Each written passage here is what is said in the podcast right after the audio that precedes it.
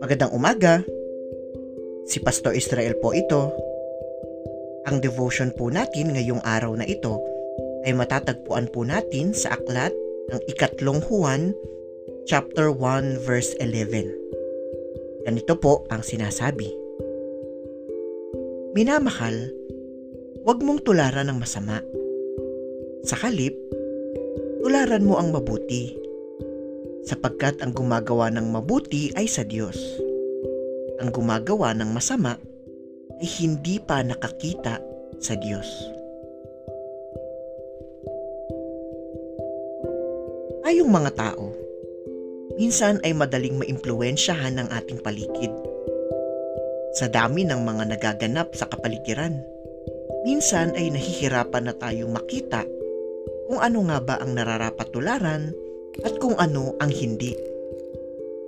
Sinasabi sa talatang ito na bilang mga Kristiyano at bilang mga anak ng Diyos, kailangang siguruhin natin na ang ating natutularan ay mga mabubuting bagay sa halip na ang masama.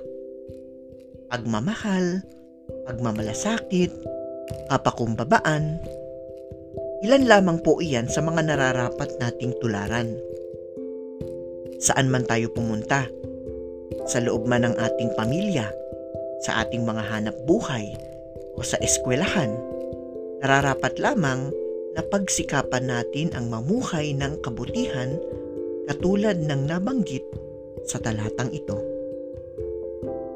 Tayo po ay manalangin. O Diyos, nawa ay magsikap nga kami na mamuhay sa kabutihan ilayo mo po kami sa kasamaan. Amen.